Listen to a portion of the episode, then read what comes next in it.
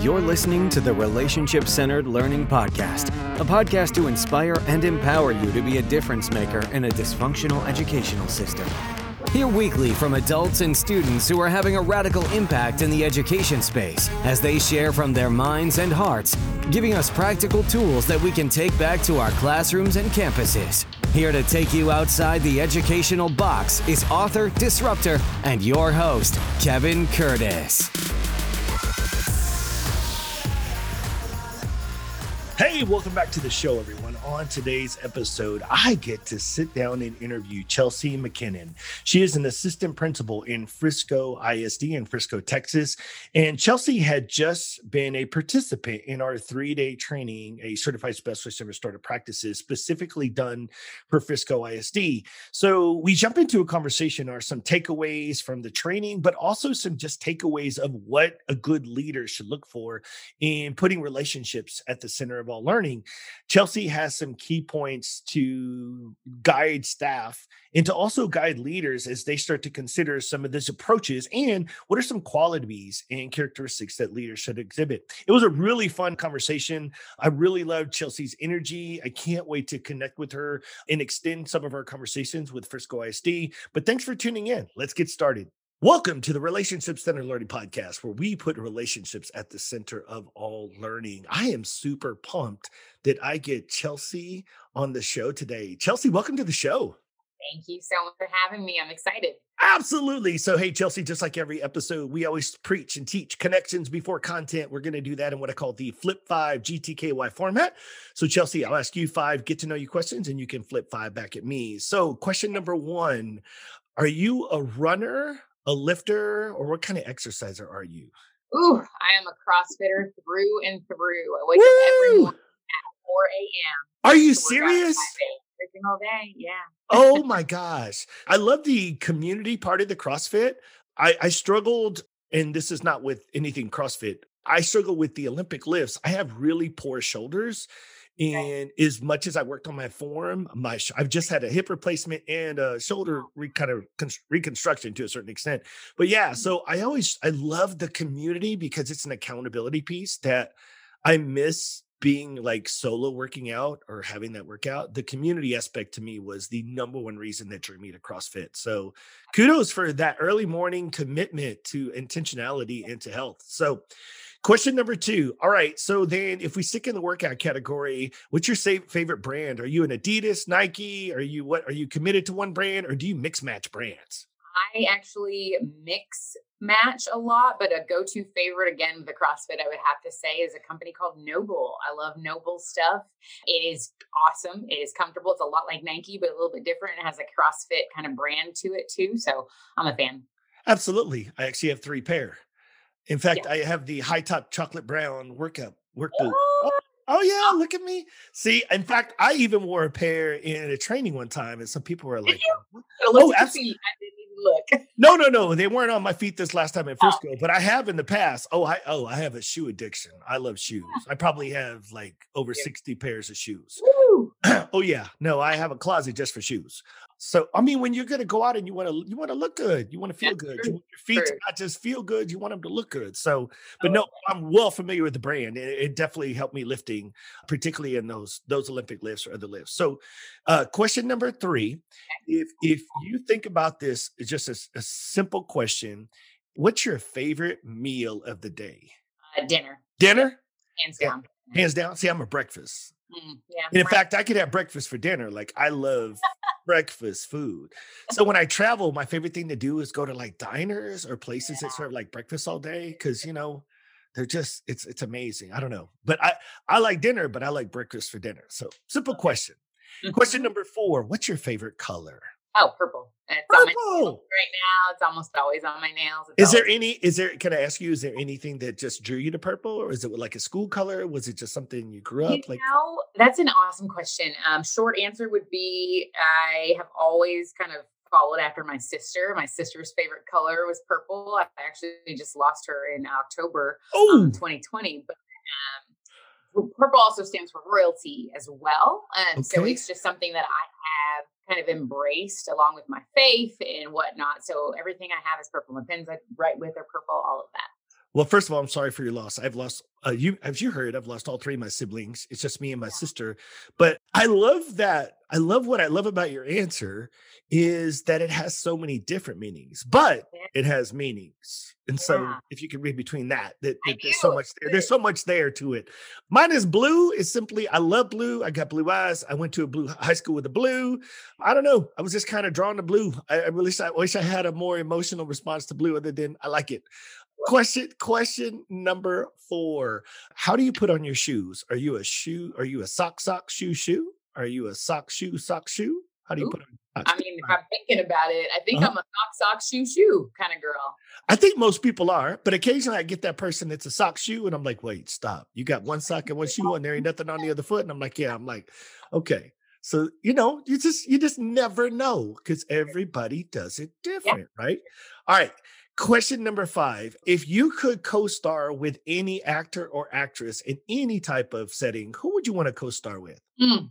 These supposed to be easy questions. Oh, okay. Well, like I'm just like who's your who's your favorite? Okay, let me. If you could sing with somebody, if you could act with, just because he's gorgeous. Who's that? Who's gorgeous? Uh, Jason Momoa. He's uh, oh oh. You know, Game of Thrones. Oh, he's a great looking man, a great actor. Um, absolutely.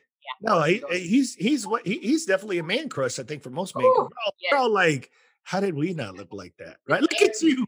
Look at you. Good thing that was question number five. We can flip that right now. Okay, Chelsea, what you got for me?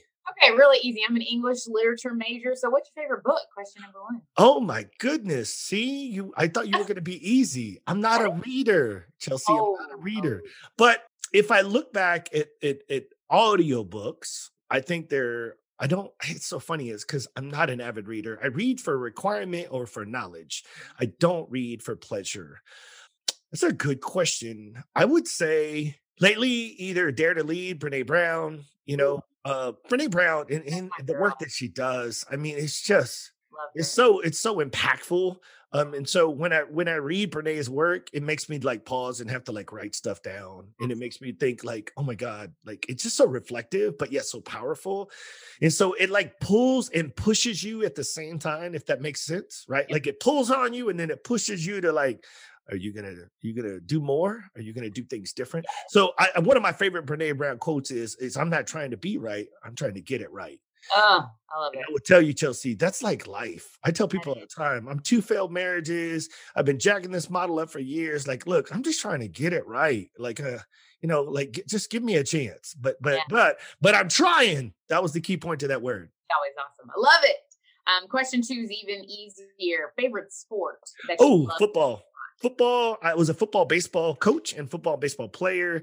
Got a chance to experience a little bit of college football, but football by far to me just um I don't know what it is. It's not even just the contact. It's not it's just there there's a chemistry in football that is very hard to describe that um it resonates with me by far. Football by far.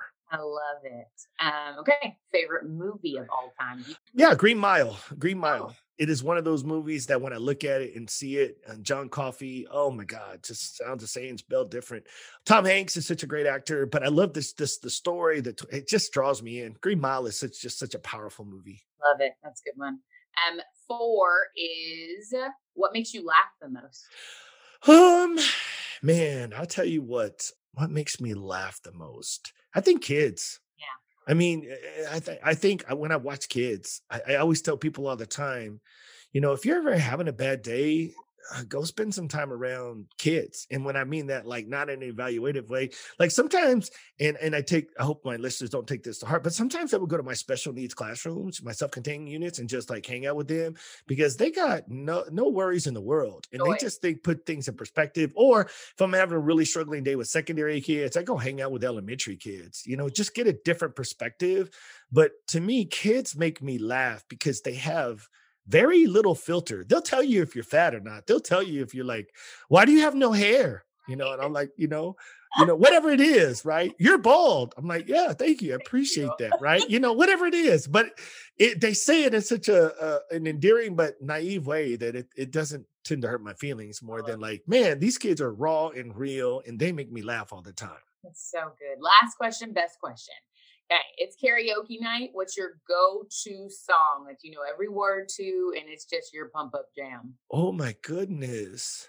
Well, the hard part is I think I know every word. You know, that's so Chelsea. The hard part is I don't. I know many people would think I know all the lyrics, and then you're like, no, you don't. Right? It's very. I was a DJ. I love so much different, so much mm. different music, and so you know, I and I have karaoke just a handful of times. So I'm not a big karaoke, but it's so funny is is in honor of DMX recently mm-hmm. passing. I'll go with DMX because I'll be up in here, up yeah. in here. That was when I was coaching in the year 2000 that was our hyped up baseball song. Like we would we didn't have a bus. We literally back then you could still travel in vans before they made it like you couldn't do that with kids. And so i'm not, I'm not joking chelsea. We would show up to the baseball field and the van would open the doors and the kids mm. would come out and we would be like this oh, in the parking lot. it. and and my and the other team would just be like what the heck is going on they're like we didn't arrive like that our coach isn't playing music like that. And I was like, yeah, that's why y'all aren't as successful as us. Ah, but no, anyways, it's fun. I love music. It, it is definitely something that connects us. And so I think that's a that's a great last question to end on. And in honor of DMX and his passing, I will definitely choose him today. Good one.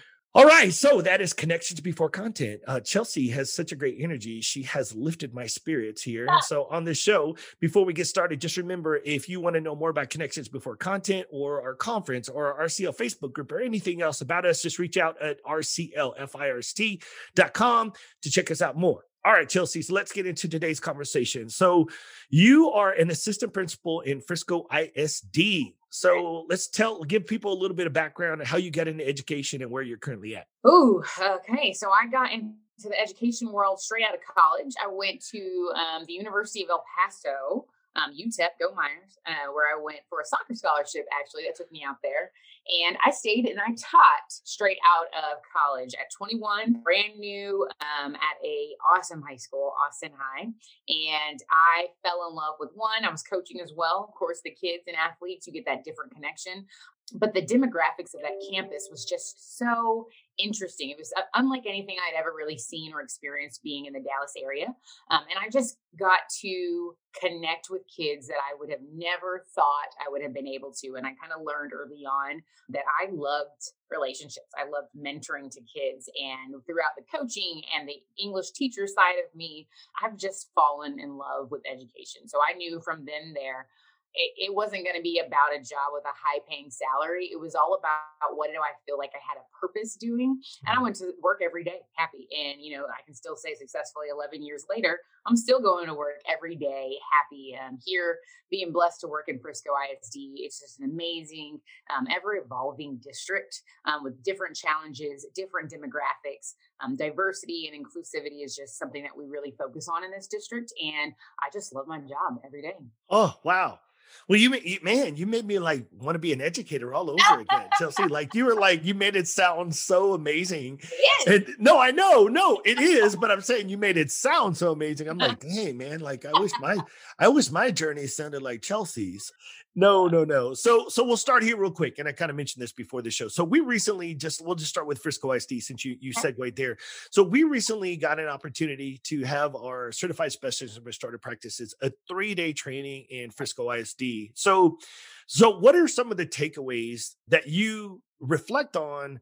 Because here's the hard part, Chelsea, and I, I don't people don't this would probably for some listeners they're like you had a pd for three days? And i was like no, you know we held these people hostage for three days right? And it sometimes it feels that way but but ultimately you're getting to experience the content build community all of these people these these things from our perspective. So what are some of the takeaways that you're taking away from those that three day experience? I'll call that a three day experience instead of a pd with us Oh, good. I like how you changed that up as an experience because I think that was exactly what it was. PD can usually be a little mind numbing, right? Too much information. But what I really liked about this training is it was something that I felt like I could instantly take away and implement on any campus that I was on.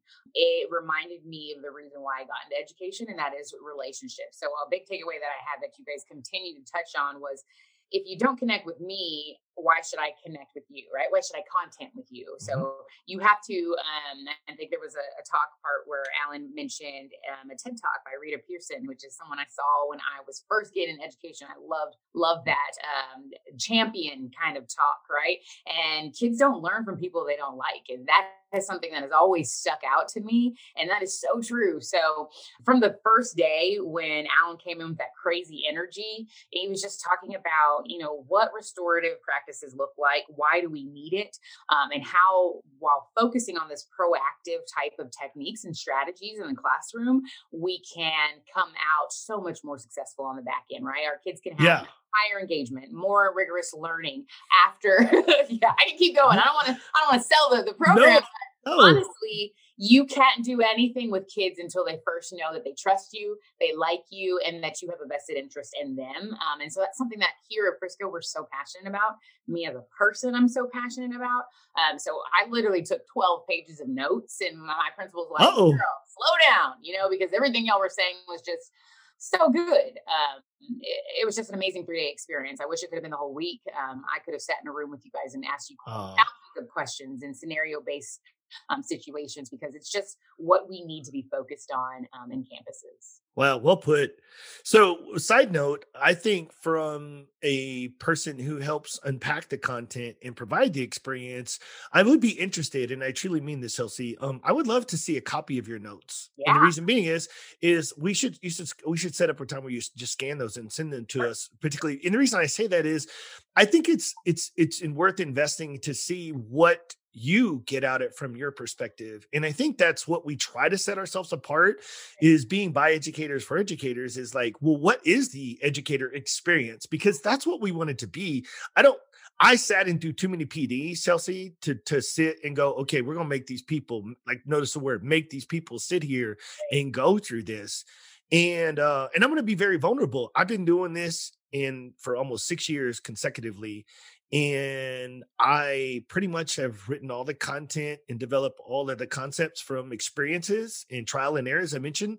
But you know what's interesting is it hit me literally on day three when I was with you guys. It hit me well as I was debriefing at the end of the day, and I was driving to the airport to fly back.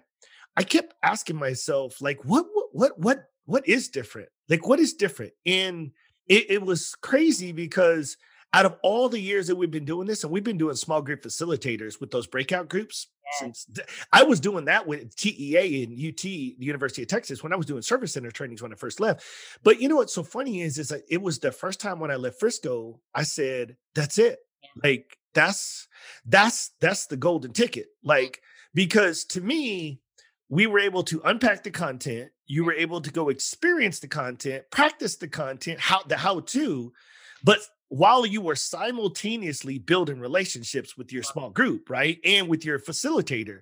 And I'm like, when you put all those pieces of formula together, and I look back in my 23 years in education, I'm like, Chelsea, I have never experienced another PD that you break out into small groups and you get to do all of that stuff. Everything is sit and get or turn to your table, you know, turn to your shoulder partner or read this, you know. And and I started thinking, I said, I, I felt proud. Yeah. I, I like felt proud of like we are making a difference because pre-pandemic, you know, we were killing it, and then the pandemic it was shh, mm. got really quiet, right? Everybody was preaching and teaching about relationships, and then it just like didn't equal to phone calls or emails. And I was like, everybody's talking about relationships, but nobody's doing anything about it, right? Or at least on my perspective. So when you look at the small group facilitator part, and for for my listeners, just understand what I'm talking about.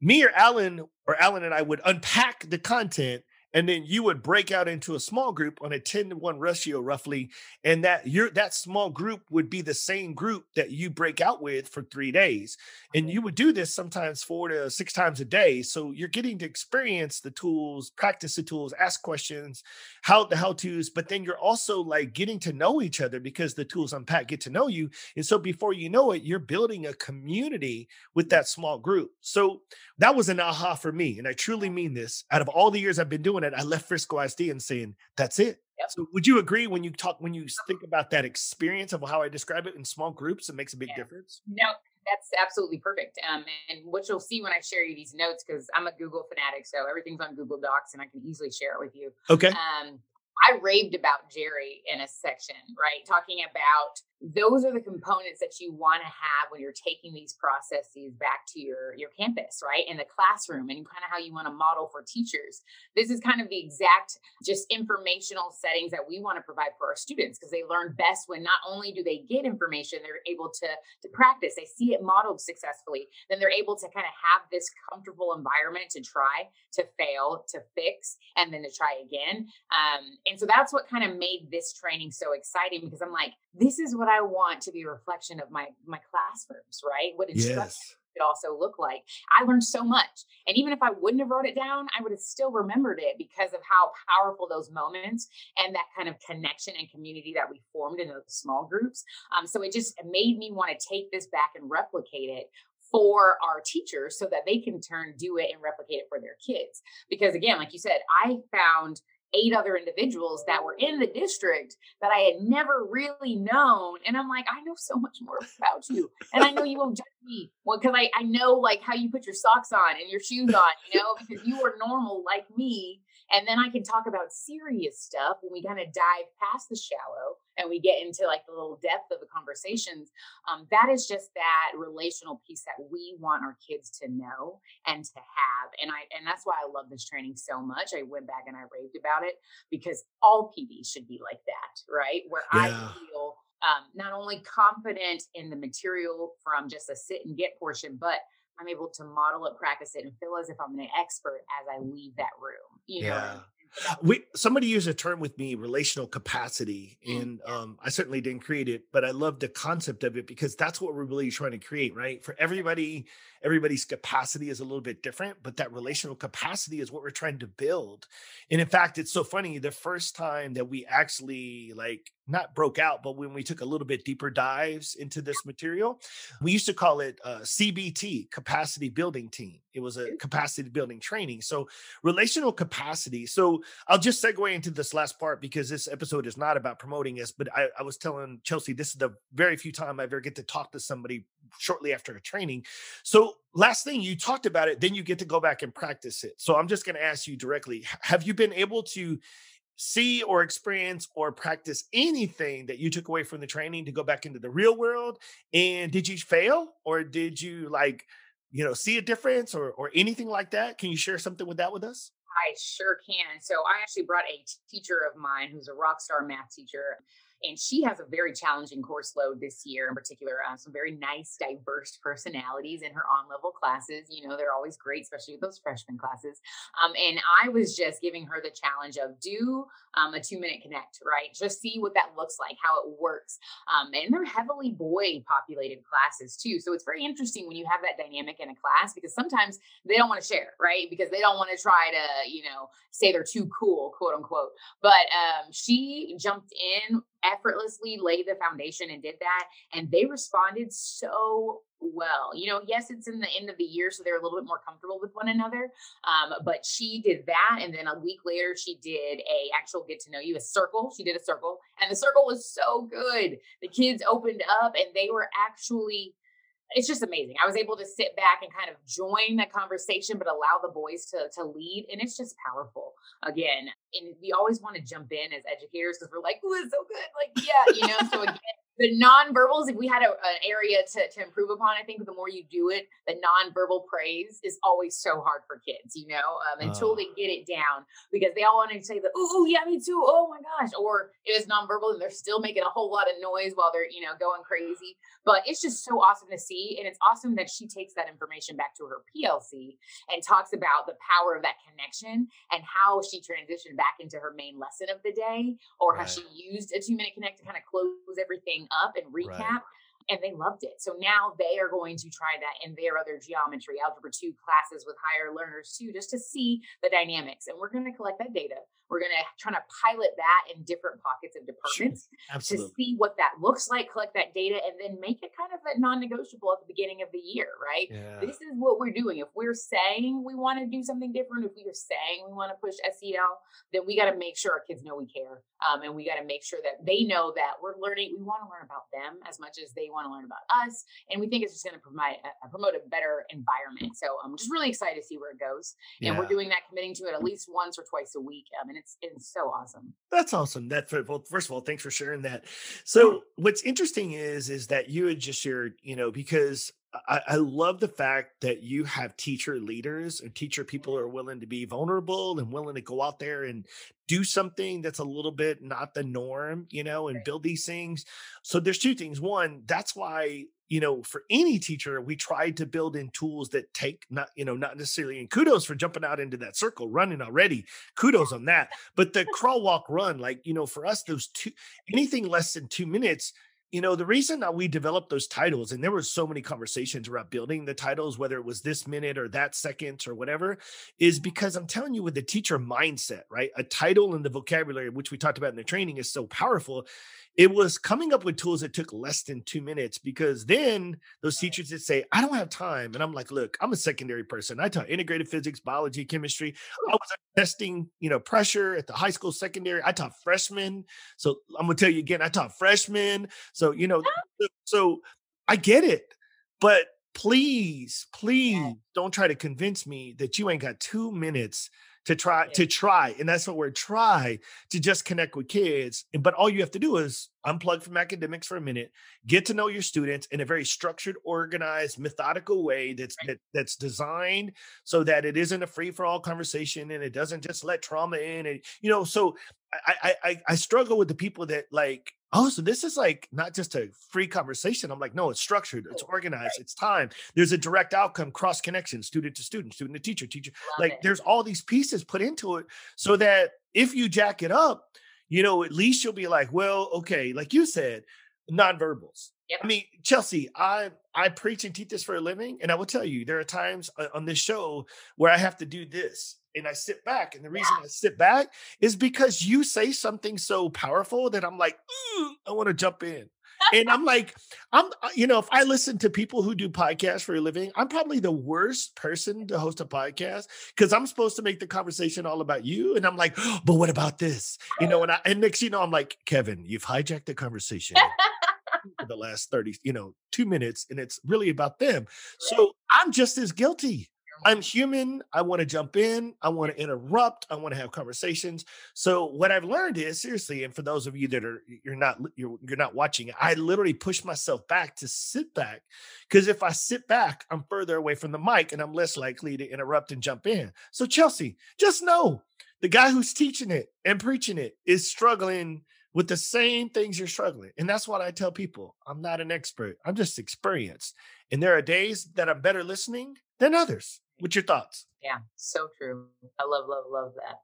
Uh, one of the things you asked me earlier on too, and I'm kind of going back in a, in a little circle. Um, what was one of the powerful takeaways too? Um, I think is when Circle Mama came on to. She always did this thing what I call is the mic drop. Like she would start talking in the back of the room and then kind of creep up towards the front as she's like slowly like increasing her pace and her just flow of her words. And she is powerful. You know, some people just have it she just has it, you know. Um, but she I mentioned a statement, and she said that all humans want to be want to feel valued, seen, and heard. And she repeated that a couple of times, and I wrote that down. I put it on my Twitter because I, I lacked the words for that, but that is what I think is foundational to how I interact with individuals in general. Um, and that's how I kind of try to lead in general. I read a book a long time ago um, called Lead Like Jesus and just loving people in general. So that's my philosophy as a leader. Um, is I just want every time I'm talking to someone or a class full of someone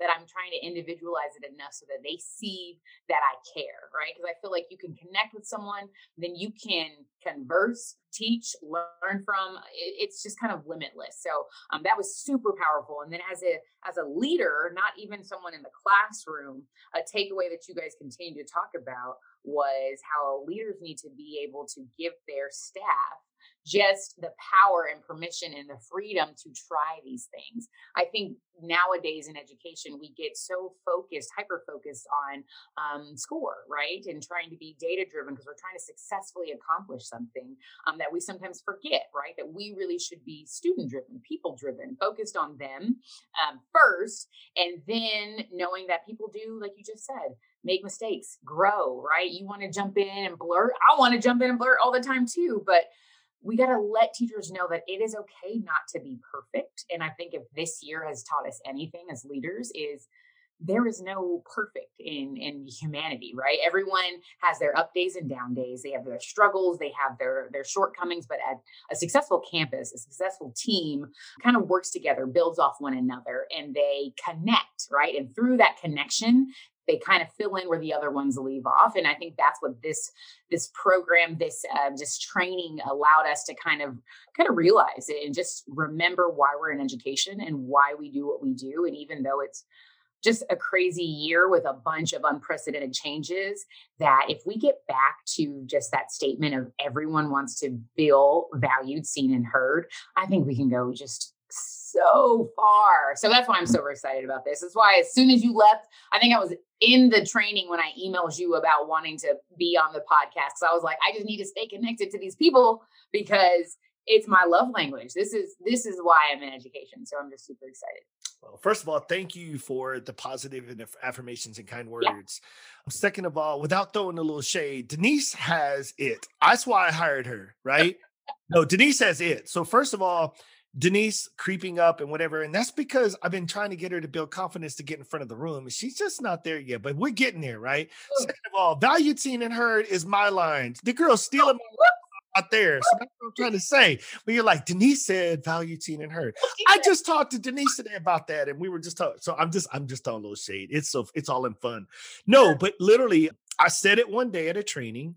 And and what's crazy is I have some of these like power and permission, right?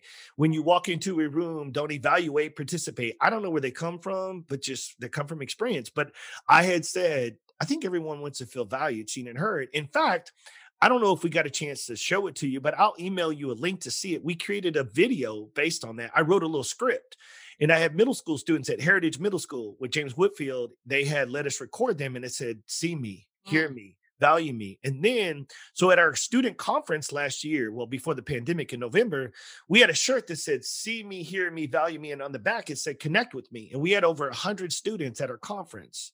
Chelsea, because we have so many schools in the DFW area and it was at Irving. And so they just kind of located, but we had students do circles and breakouts. We had students at the door.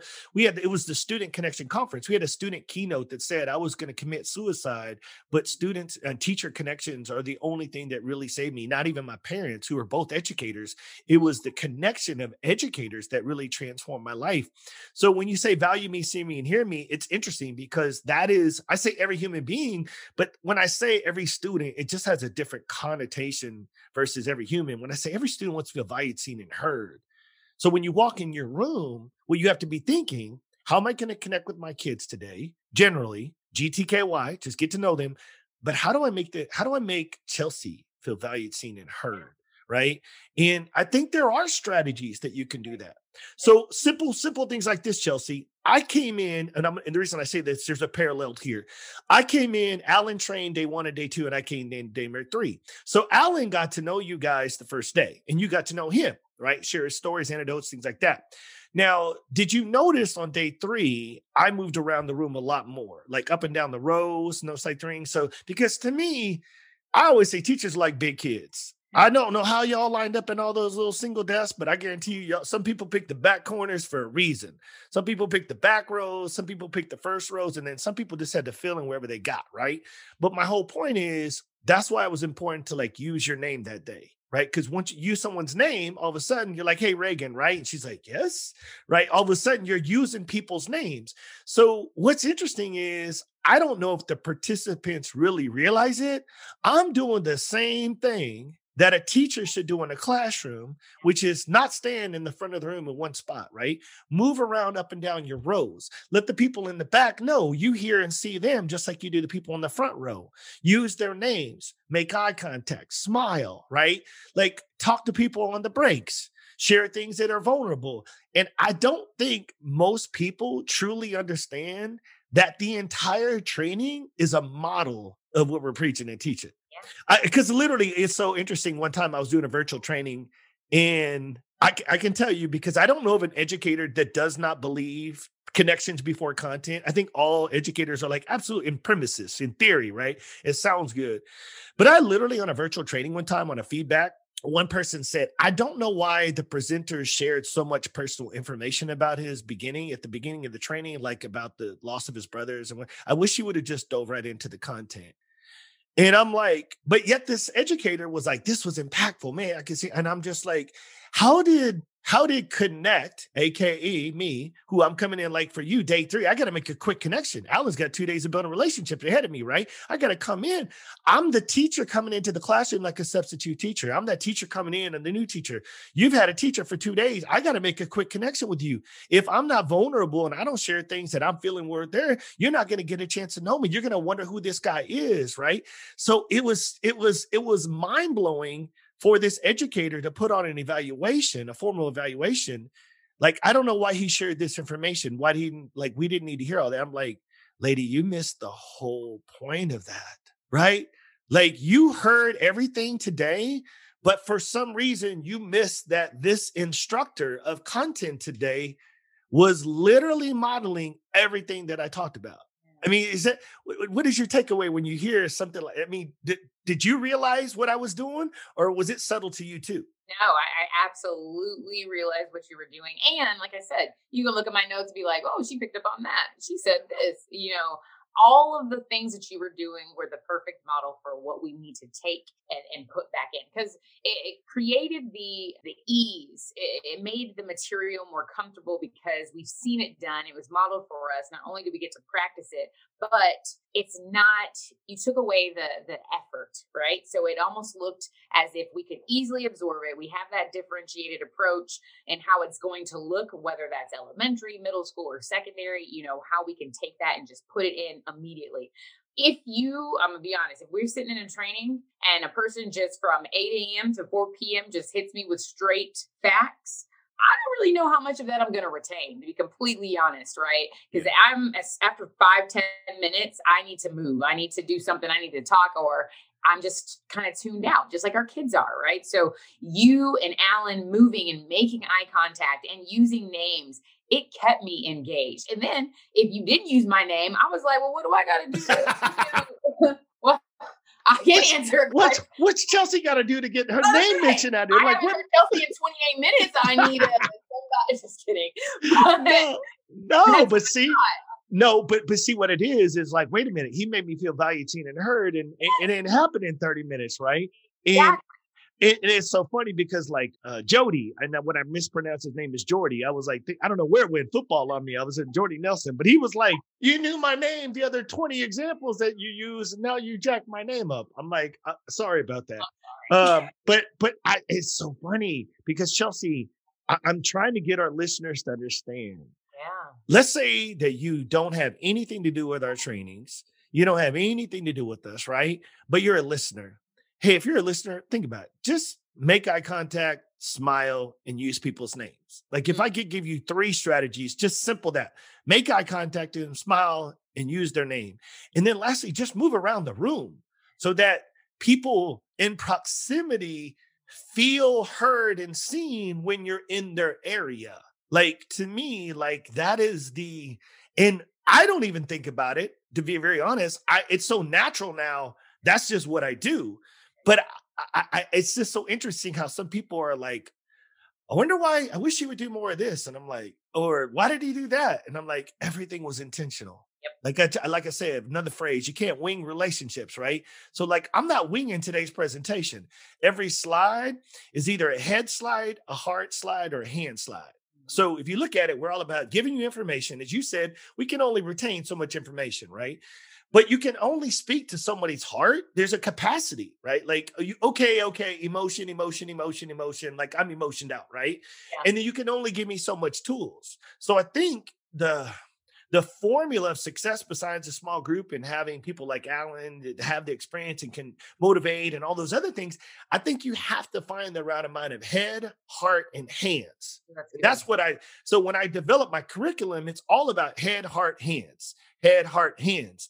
And if teachers yeah. would think about head heart hands right then they would be like okay don't give them too much information give them a little bit of something emotion attached with that information and then, and then give them time to practice it or experience it i think if you if we could if we could educate and head heart hand style in those three pieces together in a balance i think we could really start to slowly transform what we think education used to look like to yeah. what education should look like Ooh, so you did the thing that I wanted to do. I wanted to give you all the affirmation, like, yes, I almost hit you with an amen and a preach uh-huh. because uh-huh that is what I love. I wrote it down, head, heart, hands. And we we we tell teachers, hey, we want you to be very intentional about lesson planning and making sure it has all of these particular components. Why can't we say it needs to have components of these? Because you have different types of teachers, teachers who are like you, like Alan, charismatic by nature, right? You could just open your mouth and you are good at connecting with people. And then you have teachers who are amazing teachers, very knowledgeable in content, but they have a little bit harder time connecting with people, right? They mm-hmm. don't have that. It's not natural.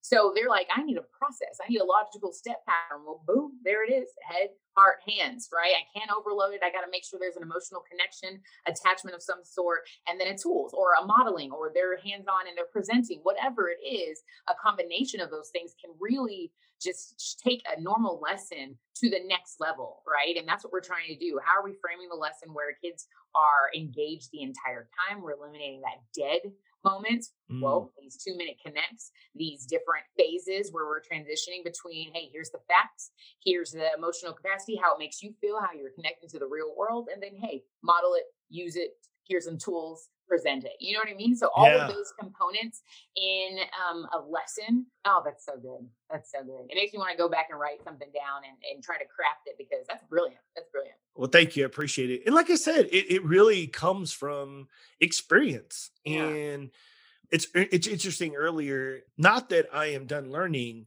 but I have really spent, I mean, I was traveling in Chelsea at one time up to 150 days a year. I mean, it was literally like half the year was traveling, it seemed like, and I didn't have time to read. My like my life experiences was this work. A school calling me saying, "Hey Kevin, this is not working, and we're running into this one. Hey Kevin, we're a school district and we have PBIS and SEL, and we want to incorporate restorative practices with it. Hey, um, you just trained us. What is coaching looking up? But now you went to coach him, and you're like, so like you just mentioned earlier as a school leader, hey, let's let's let's dabble in this and then let's come up with the non-negotiable. Well, years ago, I would tell you I was training, but I was I never had the conversation. So what's going to be the non-negotiable? Because if you bring me back to coach, what am I coaching? Chelsea, if like if they, if you'd say, hey, because I'm gonna tell you, I walked into some districts that spent a lot of money on this, Chelsea, and I walk in, I'm like, what am I supposed to see? They're like, well, we told the teachers like it's voluntary and like whatever they want to do, they could do. And I'm like, but you're paying me back to come come back to do what? Like to I'm not doing a staff development at a faculty meeting. I'm like supposed to walk into classrooms and see this in action and give them some feedback, tell them what what I would think or whatever. And and so that's why I say all of the the, the content that you're ex- that you're getting to experience is all comes from experience. I mean, it really is from trial and error. And I think that's what resonated with you that day, which I could tell I was getting the amens from you is that I think some people just need it broken down and just need it to be real. Yeah. Like I'm I, I I'm far from fake and I'm far from perfect and I am and I'm far from making this model perfect. I don't think there's a perfect model out there, but I think there's a different approach that if we if we consider this approach and the only thing I did, it's funny because Chelsea, do you know how where the um it's interesting the connect calendar came because i was working with a school in california and this teacher you know he was i guess he didn't have a good day and he was like you don't understand because we were debriefing at the end of the day and he was like you just don't understand like you're not here with us. Mm-hmm. And i said sir you're right i'm i, I would never portray that i am in california in your classroom on a daily basis. And he and he said you know there's some days that my classroom's on fire or underwater and I just listened to him, right? Remember, everybody wants to feel valued, seen, and heard. And so I just listened to him, right? Just like we do with parents when they're irate, right? And but at the end, I said, sir, then I, I hear you completely. And I can't even imagine the what's being in your shoes. I said, so then I have one question for you. If you find a moment, and that's how I phrased it, a moment when your class is not underwater or on fire, what's going to be your plan to connect with your kids? And he said, Well, I don't have one. And I said, Exactly. Right. And he kind of looked at me and I said, That's where the deficiency is. See, that's where the gap is. See, then you're going to wing it. And this is what it looked like. Oh, well, I tried that tool and it didn't work. And I'm like, well, what did, what did, what did that, what did that try look like? Right.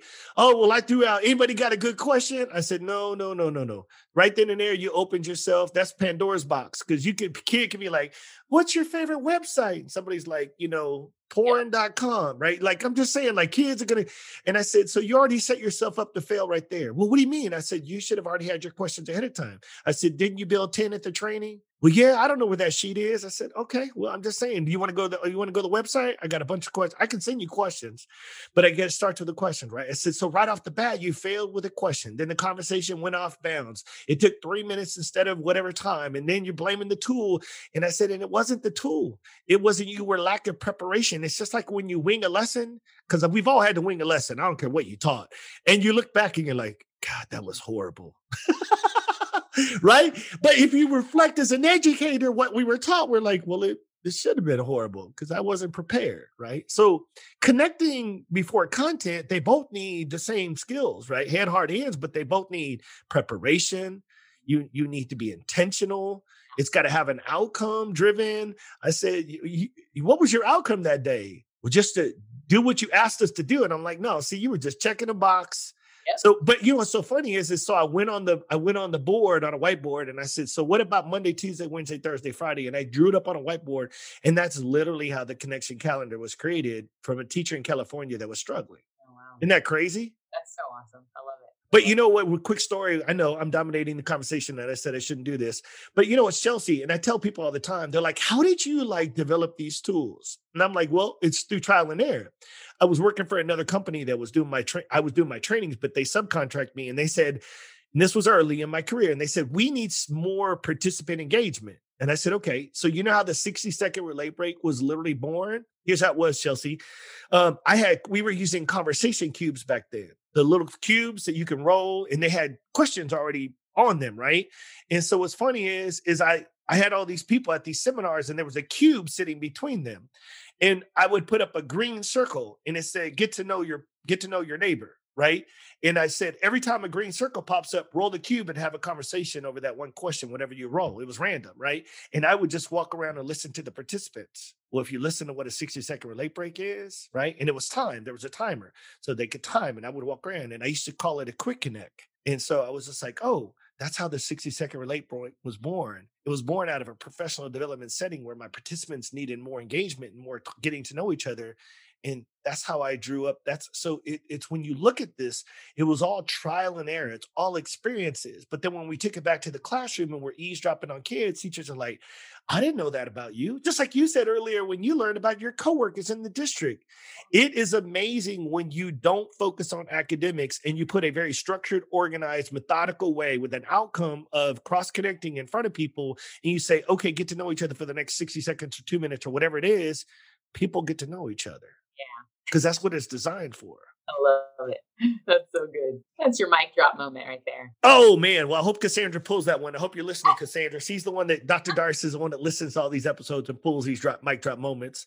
So, so so as we're starting to wrap up this episode, Chelsea, I, I you know, I, I don't want to take away from anything else. I mean, I want to definitely honor your time, but as you, eh, I was talking with a person earlier on the podcast earlier today, and she brought up a very very vivid visual for me. She had said she was a school leader, and she had said when we do, when we envision leaders, we envision them as perfect, right? Like they're they're like. So when she said that, she was talking about like leaders are not supposed to make mistakes because if they make mistakes, right, they see they're not good leaders. And and I think, you know, I, I think that we somehow develop that vision of leadership and it's been infiltrated in from but think about it it goes from the president down to any political figure down to any leader of a company a ceo right? Chelsea think about it every single person who leads an organization or a political party is expected to have no skeletons in their closet right? Expected to be that leader that's great looking charismatic who doesn't have two failed marriages, who hasn't jacked up his his relationship with his daughter. Like that's me. I've jacked up life. And mm. so what's crazy is is when you see this, I believe until we can get leaders to be more vulnerable, it's not going to trickle down to get teachers be vulnerable. It's going to start at the top. What is your per- perspective when you when you kind of hear it to put that way? I think it is 100% spot on. So you, you kind of touch base like everything that we now hold tight to um, in education from like the past all of that needs to be deconstructed right? So we we think that leaders can't make mistakes but we want to create a risk-free safe place for teachers to make mistakes which doesn't make any sense right when you think about it. So um, i try very hard and i think our campus here and our district does it very well is it is a leaders are builders right? We build together and that is our job. Our job is to struggle and is to fail and to show kids and teacher and staff members that it's okay to fail. It's just not okay to stay there right? So i have no issue telling a department head or being in team meetings and being like ooh i messed that one all the way up because i'm, I'm okay with being real and being honest and i think that there is some beauty in vulnerability right you, you get to learn more about yourself learn more through a reflective process. And that's what we're modeling for our teachers. And that's what we're modeling for our kids. So no human being is perfect. And I feel like if everyone has that clear, conscious thought, everything would be just a little bit better, right? We we hold kids like to this huge standard that they have to be perfect. They have to be to class on every class on time. No tardies, right? They got to turn in every homework assignment. They're not supposed to fail any assignment. They're supposed to master every concept. And and it's weird, right? Because that's not human nature. To to, to be human is to to fail and to have flaws, right? And we we talk about how flaws and being different is great, but then here, sometimes we put kids and teachers on a pedestal like it's not okay for them to make mistakes. So I think to start this new transformative leadership process, which we have, right, where we're building up people around us, empowering those around us, is we have to let people know that it is okay. I'm not always here to evaluate you. And even in that evaluative process, it's a collaborative process. It's us talking. It's where do you want to go? Where do you want to be? And how can I help you get there? Um, that's the same conversation I'm having with my teachers because that's the same conversation I'm expecting them to have with their kids, right? So it's everybody should be reflecting that whole site. And as a leader, I'm not afraid to apologize. I think I apologize 82 times a day, right? To kids, to teachers. But again, it's building that culture of it's okay. You are human. I understand you're human. So I lead with grace. I lead with love. I lead because I value you. I want you to be better. I want you to know that you're seen and heard, and we're trying to get you to thrive and shoot and strive for something.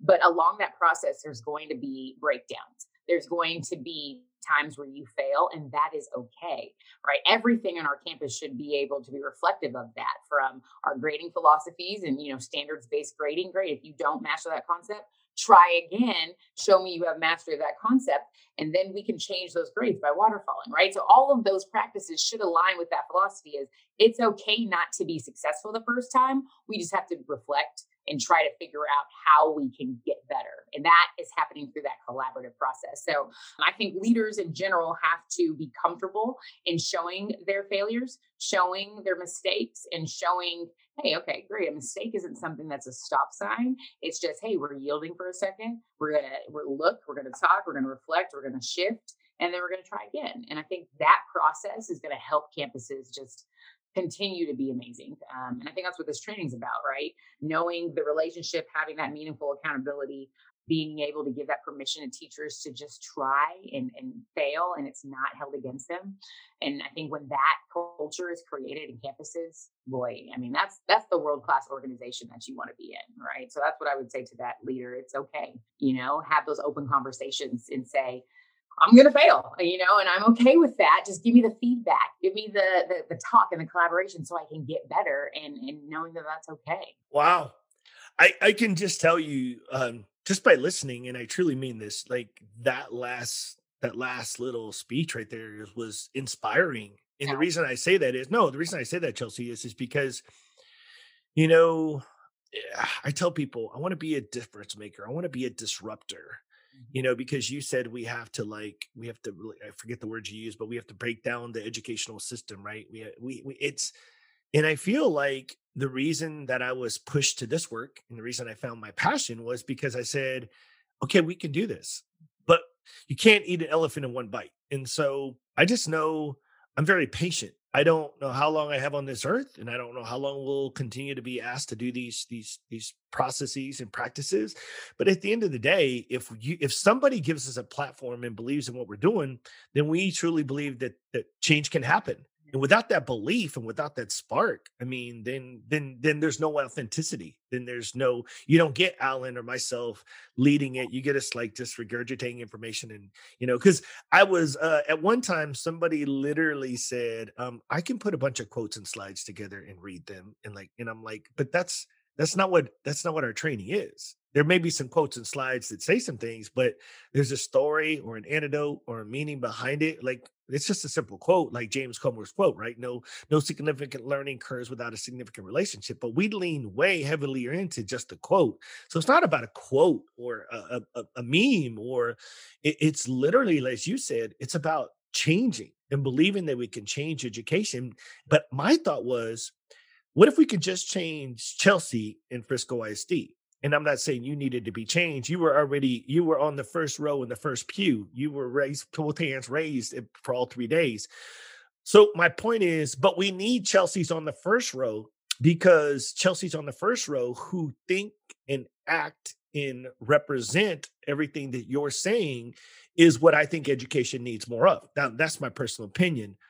So what happens is is as they're experiencing this work, some of them have transformed. I have had teachers say, I was considering retirement and now you've made me second guess.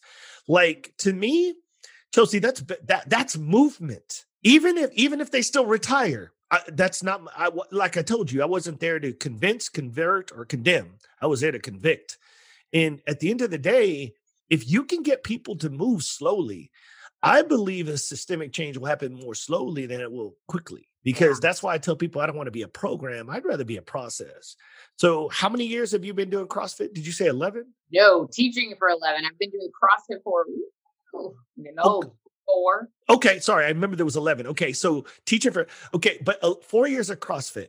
And I'm going to make a I'll make a correlation here. I'm going to assume that when you first did CrossFit, much like me, you struggle with the form. Mm, yeah. Right. There are so many people that are looking for PRs and personal, right, personal records, and and and particularly in CrossFit, we're looking for to push ourselves.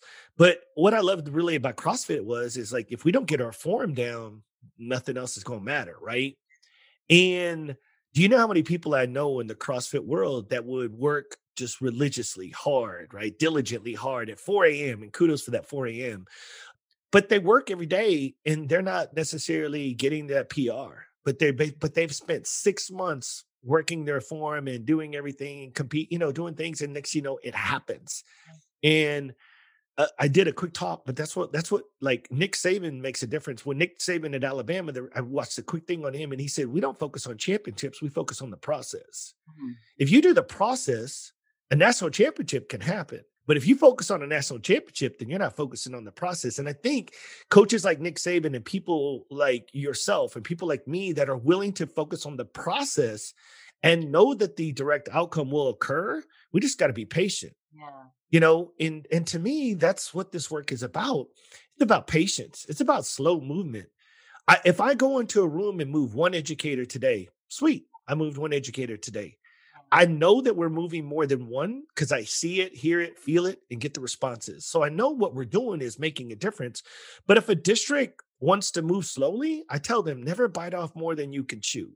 Uh, my big, my biggest prayer for districts that implement anything. I say this with anything, Chelsea, not just us. Never, never implement more than you can support. Yeah. And never implement an initiative that you can't support. If you can't support it, then what is it doing there? Because you've just sent the signal, which is archaic, which is, oh, we just got to wait this one out too. Or that's what we're doing this year, but next year it'll change. So we just kind of like just gotta wait our wait, wait our time through it. I mean, you've been in education long enough to experience those things. And so for me, that's that's what I want to do. I want to disrupt, make a difference, one educator at a time. Love it. Well, Chelsea, I want to thank you for being on the show today. I want to give you an opportunity. You did such a great job earlier, and you might have already, you know, given all of your mic drop moments. But I do want to say, is there any closing words or anything else that you think we need to consider from your experiences? Oh, no, that's a oh, that's an intense question. Um, no, in other words, anything. Kind of, yeah, No, I mean, I loved just being a part of this. Um, you said that that's your purpose and your passion for doing what you do. I think I'm very similar. Um, I got an education because I love people. Um, I think that's really what it boils down to. Um, I wanted a position and a job that I was able to go to and be happy to laugh throughout the day and just to spread a little bit of light and positivity in our world. And I think the education was the best place to do that. Um, so being able to kind of meet you and your company and just meet people who are like-minded who love kids who love individuals and just kind of promote this just like reflective process where you're continuously growing and just getting better and just spreading that positivity is just absolutely amazing. You know, like I said, I have way too many notes, but I'm super excited just to continue to break them down and and try to put them into motion here because I think it's it's wonderful. All of it is just awesome. So yeah. I appreciate being able to to get to know you, to learn a little bit more about you, um, and this whole process because it's just been phenomenal. Well, and I will extend this to you, Chelsea. I think you you had I was listening very intently earlier, and you had said there was so much that I wish we could have had some of those follow up scenarios and conversations and those types of things. So I will say, Chelsea, and um, I'm going to just throw this out. You you could grab a hold of something for that that group that was in that room that day. I would have no problem supporting uh, uh once a month or however frequency, if you want to set up a Zoom time where we could get together mm-hmm. and just have follow up questions, scenario based, those types of things. There is no charge. This is not about making money. This is about supporting the work that we did. Like I said earlier, why would I help support something? Impl- why would I start to implement something that we weren't willing to support? And so I would tell you, Chelsea, if that, I always remember the needs map right? What does your student need? If you believe, if Chelsea, if you need that, I promise you somebody else needs that. Yeah. So what I would say is, is reach out to your cohort or whatever you guys are established at, or even if it's just a small group of like-minded people that you feel like could benefit from some further conversations, let's set up a time that works for you that um, we could just jump on a, you know, a 30, 45 minute uh, set a time, whatever, and let's just set up a Zoom so that we can continue to just have follow up conversations and answer questions and those types of things. Because I think the more we talk about it, like just even today, one of the reasons I love about the podcast is not only do I get to continue to meet people and get to know them, but believe it or not, like every episode of like 64 episodes have left mic drop little gold nuggets of little pieces of information and you know as i as i still endeavor into my second book i'm so glad i didn't write it mm. because mm. the conversations that i have with people like you chelsea reshape even me so just know that the relationship of another educator is sharpening my sword and really helping me start to digest and understand this. Even after six years, I'm far from that expert. So I'm going to thank you for not only affirming us and you being affirmed, but for giving something back. And I think that's what we're not too proud of. We're not the experts in the room. And I have learned so much from you today as we finish up. Your energy, your devotion to kids, you are an example of putting relationships first. You're at the center. You you you seem to have always find a way to put relationships at the center of whatever you're doing in life. And so your your relational capacity is higher than most. But at the end of the day, the fact that you're willing to do the work mm-hmm. because yeah. you have two feet in education in a time where some people have one foot in and one foot out because this is the most difficult year we've had in our in our recent history in education and i completely understand that but to speak to somebody like you, Chelsea, that not only has two feet in, but are committed to kids and committed to adults to help change them and help them grow, but yet doing it vulnerably hmm. says a lot about who you are. And not only am I glad to have you on the show, I'm just glad that we were able to make that connection. No, thanks. Don't make me cry. Well, it's great. well, that was not my goal. but no, it's so nice. It's no, awesome. Absolutely. Well, let me just tell you, and I say this just like just like with the spark, everybody's bucket needs to fill, be yeah. filled. And Chelsea, I have I have gracefully been able to affirm people when they've needed it the most. And so I'm just trying to let you know that today, whether whether God anointed this conversation or anything else, let me just tell you that maybe you needed to hear that today. Maybe today, so maybe that's what I'm trying to say. So that's so just know the affirmations are genuine and real and sometimes very godly in time point. But I would just tell you, like, you and I and I say this because you think you get to know me. You genuinely inspired me today. Uh You you have made me, and I'm not kidding you. I have a whiteboard right over here to my left, and you have made me want to go write down a few more thoughts and pieces to take a deeper dive into. So it. this conversation has not just hopefully been impactful for my listeners, whoever listens to this podcast, but you know what? For me, it's selfish. I created this podcast for me to connect with others and just wanted to share the conversation with those that were willing to listen. But no, Chelsea, seriously, you have been thought provoking, inspiring. In um, we just need more educators like you. You so much. Absolutely. So, just like anything else, I would just tell you, Chelsea, thank you for your time. Thank you for your connections. Thank you for putting relationships first. And thanks for being on the show. For our listeners, thanks for tuning in, and we'll connect with you next time.